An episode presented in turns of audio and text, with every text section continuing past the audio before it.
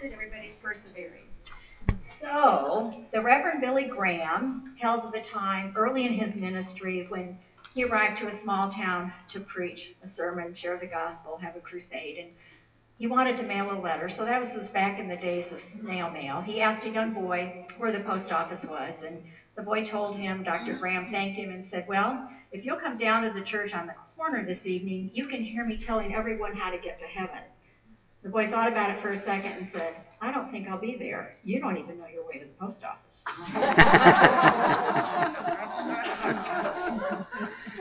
we don't even know how to make sense of Zechariah. so we're in the same boat. So um, while the vision in chapter 3 pertained to Joshua, the gold lampstand and the two olive trees that Zechariah sees in chapter 4 are designed to encourage the Zerubbabel. Well, who was he? We know from the genealogies of Jesus that he was a descendant of King David.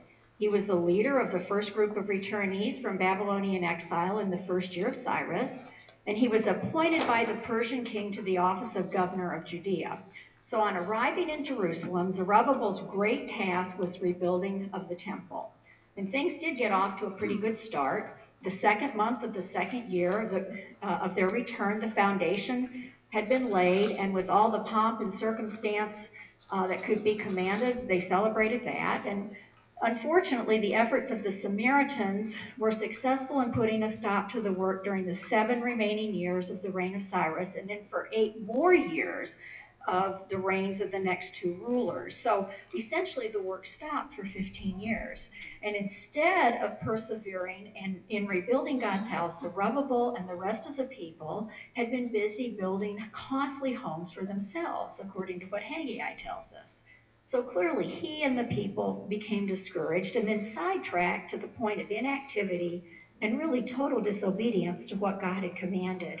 And someone needed to light a fire under them, and the Lord used Zechariah's vision to do just that.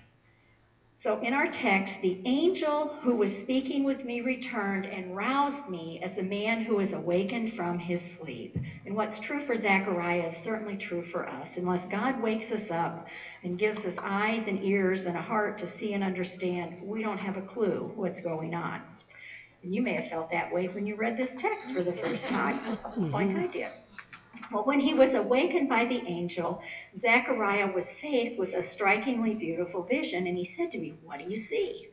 I said, I see a lampstand all of gold with its bowl on top of it, its seven lamps on it, with seven spouts belonging to each of the lamps, which are also on top of it, and two olive trees by it, one on the right side of the bowl and the other on the left. Well, this is obviously a pretty wordy description and is a bit confusing, but the first item that Zechariah mentions is the lampstand. So he didn't have any trouble identifying what it, so it must have been pretty similar to other lampstands he had seen. And you know, you probably in your commentaries read quite a bit of discussion about how these this thing actually looked. Um, most of us would be familiar with the lampstand that was described in Exodus, and you know the menorah, like Zechariah, we would all recognize that.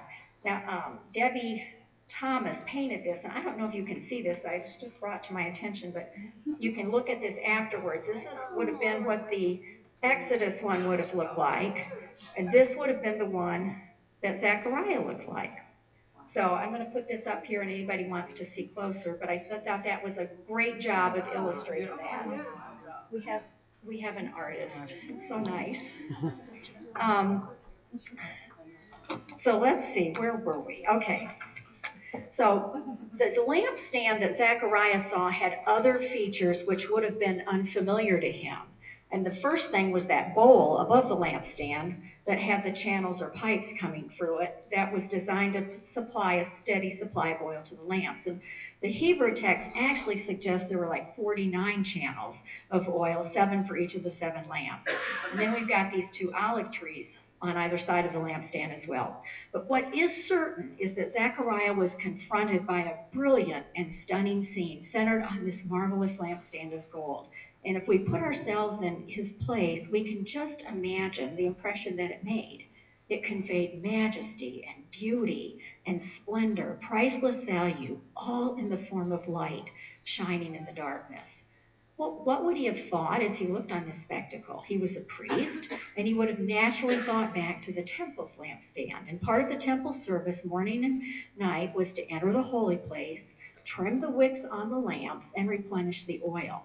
Now, this lampstand was different because it was automatically filled with an endless supply of oil without any human agency whatsoever. And then the bowl storing the oil above the lampstand brought the oil continuously through. So, um, and, and again, we have these olive trees that were tapped as well. So, and it's the olive trees that prompt Zechariah's question What are these, my Lord?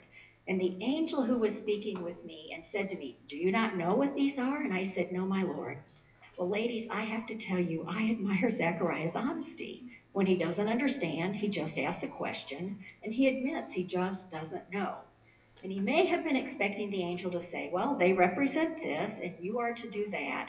But instead of, of a direct explanation, the angel gives an oracle. This is the word of the Lord to Zerubbabel, saying, Not by might nor by power, but by my spirit, says the Lord of hosts. Mm-hmm. There is no reference to the vision itself in the next few verses, but by mentioning Zerubbabel by name, the connection of thought is that the two olive trees stand for the two leaders. Joshua had been given a special word in the previous vision, and mm-hmm. now we hear a message for Zerubbabel. So the visions in chapter 3 and 4 clearly belong together and are designed to encourage the two leaders.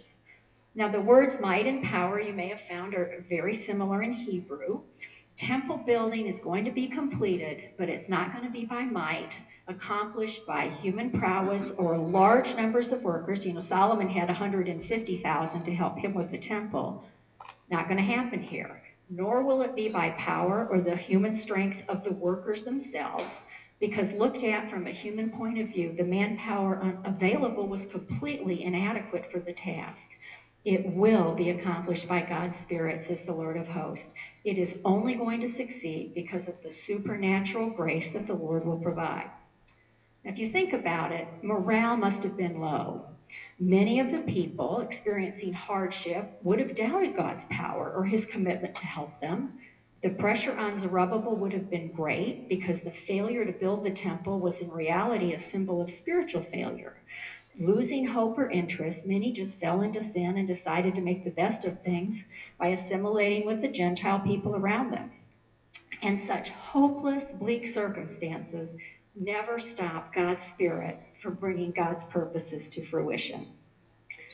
What are you, O great mountain? Before Zerubbabel, you will become a plain, and he will bring forth the top stone with shouts of grace, grace to it. The mountains that Zerubbabel faced were many. The returnees had been stuck in fear, reluctance, inertia, and flat out disobedience for many years. They'd quit, they'd given up, they'd lost their hope, and maybe even forgotten why they were there in the first place. All mountains, great and small, human obstructionists and difficulties are reduced to nothing by the Spirit of God. The foundation of the temple had been laid, and the promise to Zerubbabel is that the building will be finished.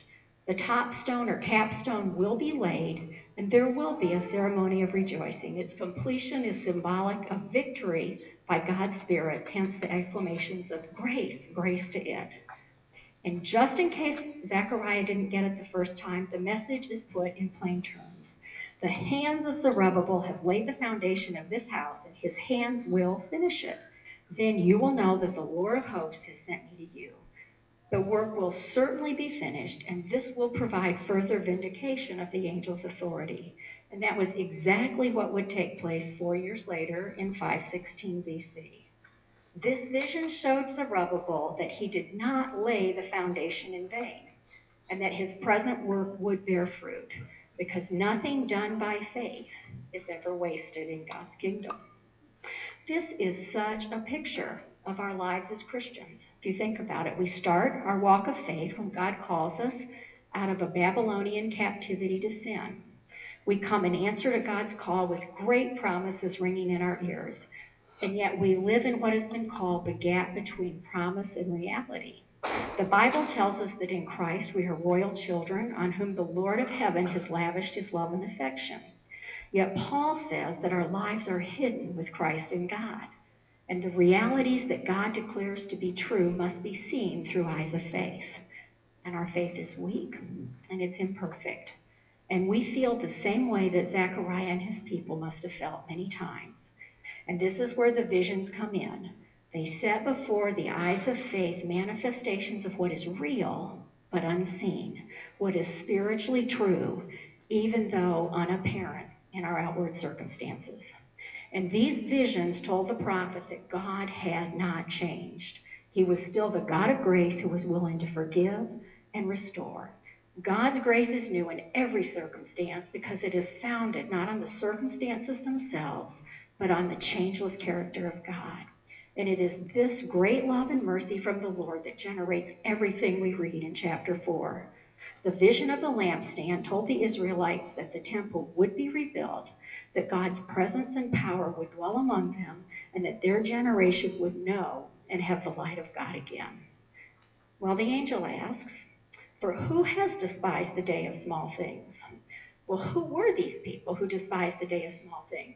Well, they may have been older Jews who thought this temple was insignificant compared with Solomon's temple, and it wasn't worth the effort and sacrifice. They may have been people who wanted the temple to be built, but their faith was too small. They may have been people who looked at the enormity of the task and gave up, not knowing where to begin.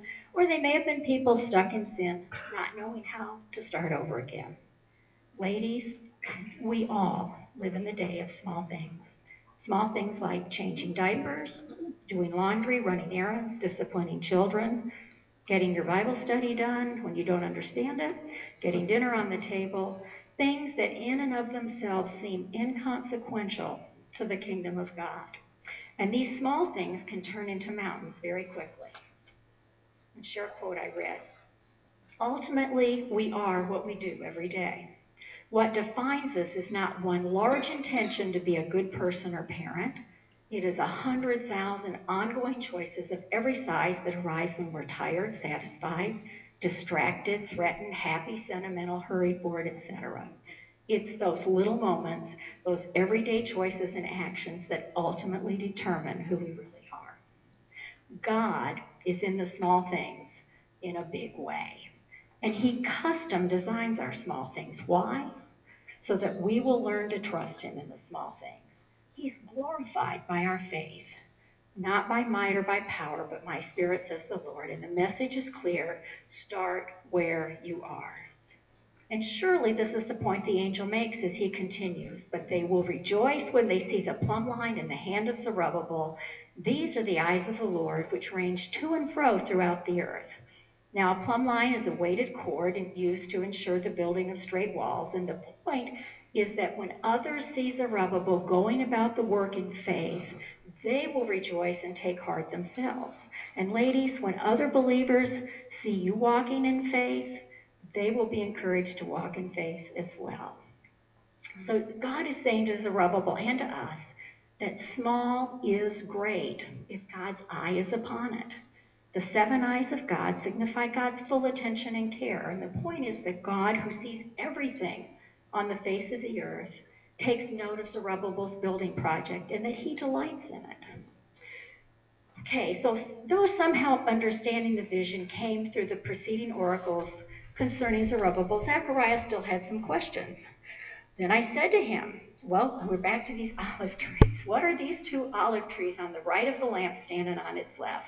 And I asked the second time and said to him, What are the olive branches which are beside the two golden pipes which empty the golden oil from themselves? Zechariah specifically asked for an explanation of the two olive trees that he'd seen, and he also wanted to know the meaning of the two branches of these trees that emptied the oil into the golden pipes. And the angel responds as if the prophet should understand. Do you not know what they are? Zechariah responds, No, my Lord.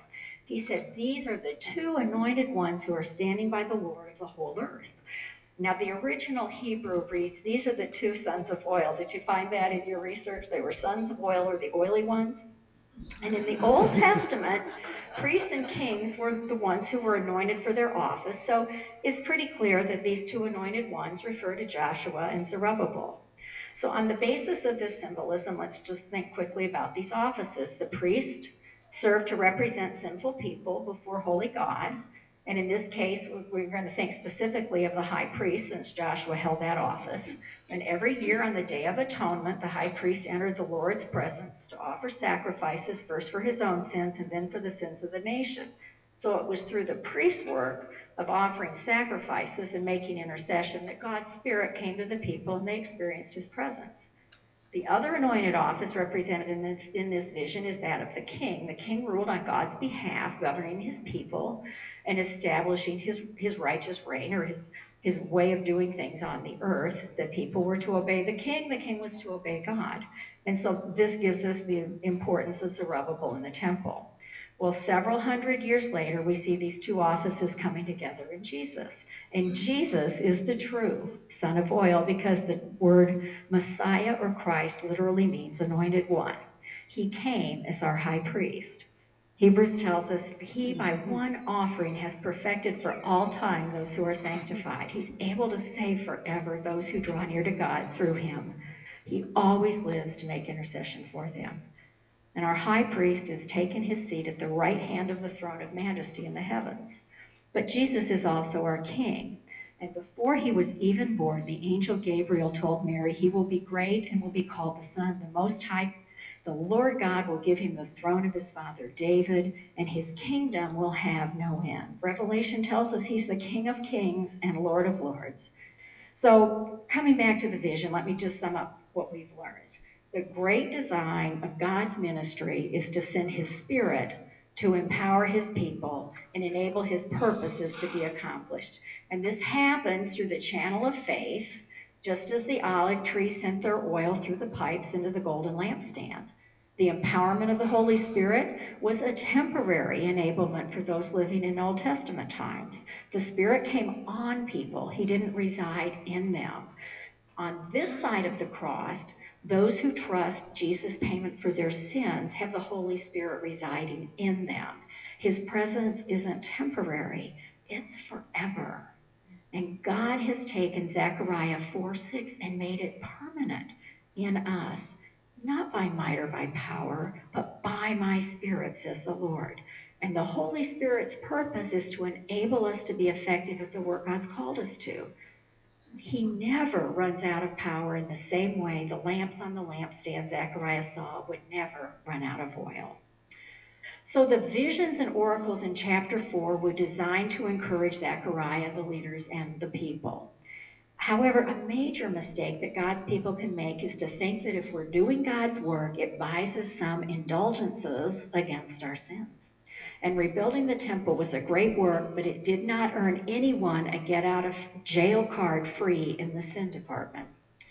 So in chapter 5, two more visions provide a stern warning about the necessity to remove wickedness from the land. Then I lifted up my eyes again and looked, and behold, there was a flying scroll. And he said to me, What do you see? And I answered, I see a flying scroll. Its length is 20 cubits, its width 10 cubits. Big, fine thing. I think of those airplanes on Clearwater Beach with those banners. That's what I picture. This one didn't need the airplane, though. Uh, normally, a scroll would be rolled up in its case and stacked in the archives for the use of the priests and the scribes. But it, it's pretty clear that the scroll represented the law or God's word. And this scroll was open and very large. It was so large that people could easily read it. So no one can plead ignorance because it was large enough for everyone to see. Well, then he said to me, the curse this is the curse that is going forth over the face of the whole land. Surely everyone who steals will be purged away according to the writing on one side, and everyone who swear, swears will be purged away according to the writing on the other side. Pretty much gets everybody. Uh, the angel explained that the scroll represented the curses that God had decreed against the Israelites who stole from or wronged their neighbors, as well as everyone who swore falsely in the Lord's name. I will make it go forth, declares the Lord of hosts, and it will enter the house of the thief and the house of the one who swears falsely by my name. And it will spend the night within that house and consume it with its timber and stones. The Lord then promised to cause his curse to seek out the guilty and to bring judgment on them. He personified the curse and pictured it going throughout the land, even into homes to seek out lawbreakers. So the privacy of your home was not going to give you any protection from the judgment that the Lord would send on those of his people who broke his law. The flying scroll shows us that sin will be discovered. In spite of the glorious promises of the future that had just been revealed in the previous visions, the Israelites needed to realize that sin would still bring inevitable divine punishment and discipline. They needed to remain pure so they could avoid the Lord's curses and enjoy his blessings. Now, this reminds me of what Moses warned the people if they did not obey. Be sure of this a man's sins will find him out. And boy, are we seeing that true in our culture today. This is a shocking and scary thought in today's world. Sin is not called sin, it's called dysfunction, personality disorder, being strong willed, or short tempered.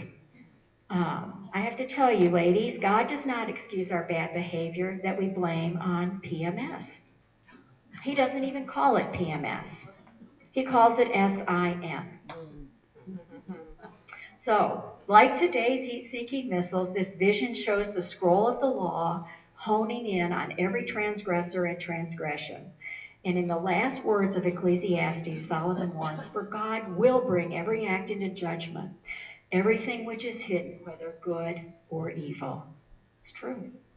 So, this sin seeking scroll, one commentator said, bearing God's law reminds us that what determines sin is God's revelation. We are not the ones who create moral reality, try though we might.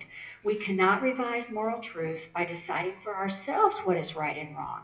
This scroll goes forth with God's law not man's opinion. Its dimensions are not those of the latest polls, but of God's holy character. God alone determines what is right and wrong, and his standards are not based on our studies or trends or claims to progress, but on his holy character as revealed in his law. He has fixed the dimensions of sin and righteousness. He's revealed these to us, and they are unch- as unchanging and unchangeable as he is not only is sin going to be called what it is and exposed, it's also going to be judged. Verse 4 says, It will spend the night within the house and consume it with its timber and stones. What happens when God's law discovers sin? The answer is that God's curse is sent forth. God said in giving his law, See, I'm setting before you today a blessing and a curse. A blessing if you obey, and the curse if you do not obey the commandments of the Lord your God. Sin receives God's curse, and sin is cursed because God is holy. God hates sin, and he cannot ignore it. Another quote I ran, I found, it was really, really true. We have so sentimentalized the Lord that we do not believe he would curse anyone or any lifestyle. But the prophets know better. God demands obedience to his commandments, and he will settle for nothing less. Presented with less, he does indeed eat away at the structures of a disobedient life, like leprous mold or an unseen moth or a penetrating dry rot. Our illnesses and anxieties, our distorted relationships and broken homes, our servitudes or the things that enslave us and our addictions, and murderous societies are symptomatic of his unseen but judging presence. End of quote. Paul reminds us that God dealt with sin at the cross. Cursed is everyone who does not abide by all things written in the book of the law to perform them. But Christ redeemed us from the curse of the law, having become a curse for us. Never in a million years could Zechariah have imagined that the perfect high priest and king would voluntarily take upon himself the curse we deserved, and he paid the price of his life. What a warning this is to us today. The writer of Hebrews warned us to not be hardened by the deceitfulness of sin. Ladies, if there is something eating away at you, if there's some sin you're rationalizing, ignoring, hiding, just confess it, get it out, and experience the forgiveness Jesus gave his life for. Well, verses 5 through 11 move on to show the seventh vision as we wrap things up, which clearly forms one message with the one before it. So, having been discovered and judged, sin has been pictured as a woman in a basket to be removed from the land. I have to say, I was totally baffled when I read this the first time. I had no clue what any of that was about. Then the angel who was speaking with me went out and said, uh, Lift up now your eyes and see what this is going forth. And I said, What is it? And he said, This is the ephah, the basket, going forth. This is their iniquity in all the land, and this is a woman sitting inside the basket. Well, this was a, a, the ephah was a common household measure with a capacity of about five gallons. It's obviously too small to contain a human being. So in this vision, this basket or ephah may have been enlarged in the same way the scroll was. Uh, then he said, This is wickedness. And he threw her down in the middle of the basket and cast the lead weight on its opening.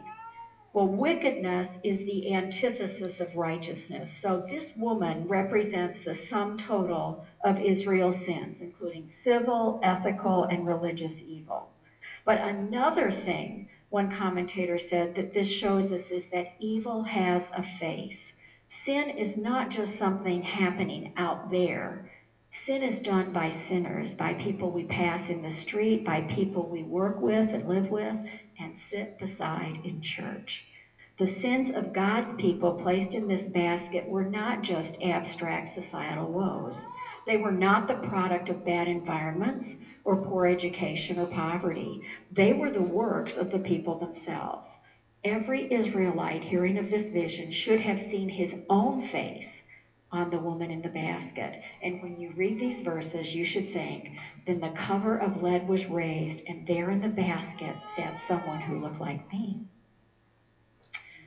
Continues, then I lifted up my eyes and looked, and there two women were coming with the wind in their wings, and they had wings like the wings of a stork, and they lifted up the basket between the earth and the heavens. I said to the angel who was speaking with me, Were they taking the basket? And he said to me to build a temple for her in the land of Shinar, and when it is prepared, she'll be set there on her own pedestal.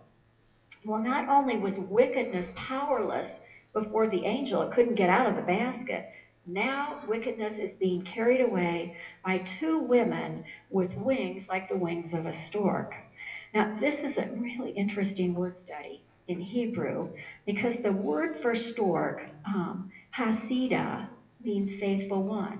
And that comes from the same word hasid that is used to describe God's covenant faithfulness to us, his goodness to us, his mercy to us. And so this removal of wickedness, just like the removal of Joshua's filthy garments in chapter 3, was an act of free grace on the part of our covenant keeping God. Beyond that, it was the wind or the ruah or God's Spirit that was in their wings taking this wickedness away. So the, the picture is very clear that this removal of wickedness was entirely God's doing. And if you think about it, evil people cannot remove evil from themselves. It's only something a holy God can do. So the basket is taken to Shinar, which was the ancient name for the district where Babylon was located. And from the earliest times, Babylon opposed God's way. It was the most recent site of Judah's captivity. And there, a house or temple is going to be built for it, and it's going to be worshipped as an idol. And Zechariah is painting the picture that this idol is powerlessness personified. It can't get out of the basket, it cannot stop itself from being carried away. So there's nothing in common between the worship of the true God and the idolatry of Babylon. Well, this completes the message of Zechariah 5, which shows us that sin will be discovered because of God's omniscience.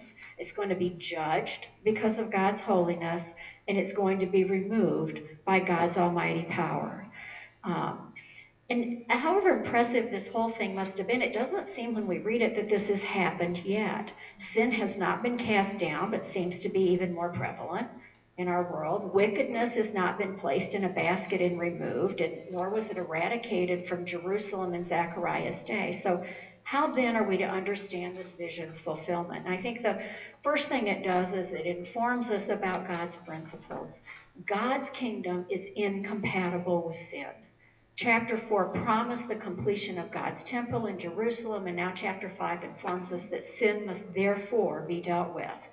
And I think in this respect, this vision pictures the purifications of God's people. Be holy, for I am holy, God says both to Old Testament Israel and to New Testament followers of Christ.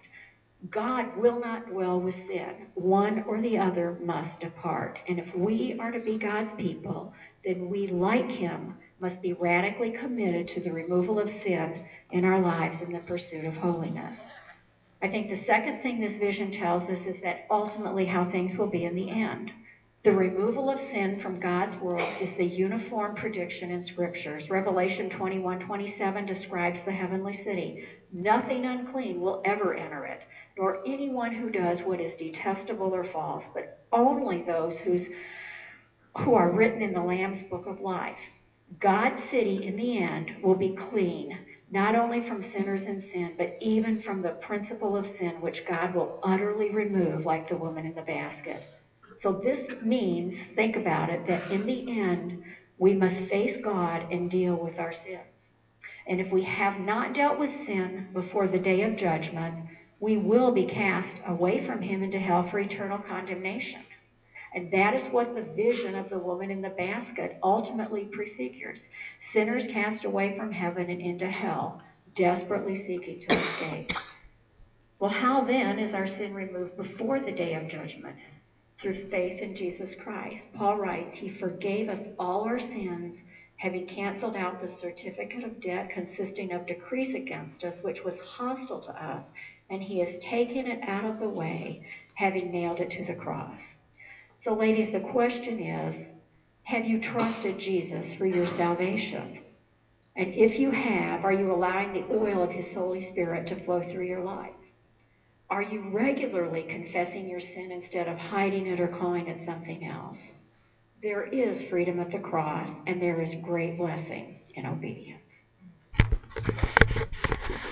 Father, I thank you for these visions, this study of Zechariah that stretches us and challenges us, and yet you always bring us back to the very basic things the small things, the having faith, the obedience, the dealing with sin as it you pointed out in our lives. And I, I pray that we would take this message to heart. I pray that if there's a woman here who has not trusted you, that you would bring her to yourself. I pray that you would allow, you would teach us how to allow the Holy Spirit to flow through our lives, uh, and that you would be glorified through that. In Jesus' name, amen.